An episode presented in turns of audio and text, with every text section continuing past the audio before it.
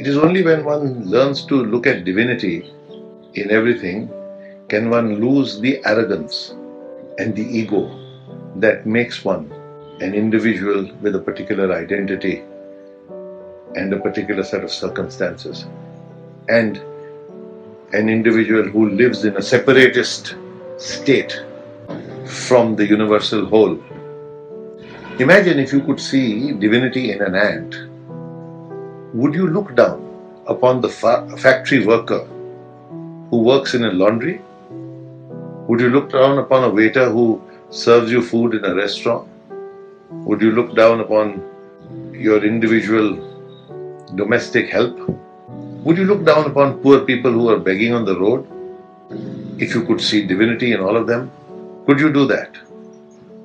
And if you couldn't do that, and if you saw divinity in all these people that sound normally quite miserable to a social mind, it would be the inception of the concept of universality of the soul.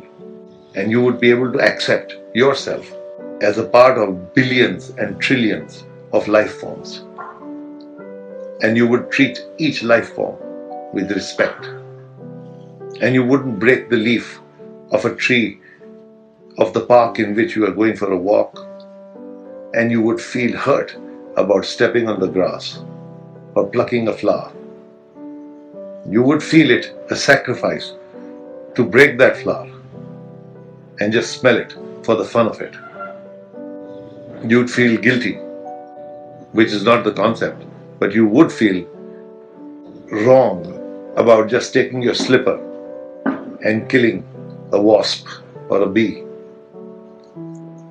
The day this happens and you start looking at things in this light, you are already divine. So, is divinity necessarily attainable only through prayer and meditation and practices?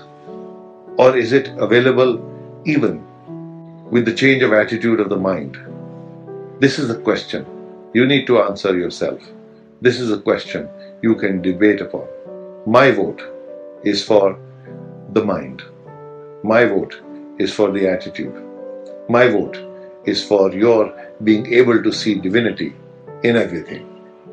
I believe that is an accomplishment which is almost impossible to attain. But if you do attain it, or even a part of it, you are divine. If not fully divine, partially divine. It doesn't cost much to get there. Do start your journey.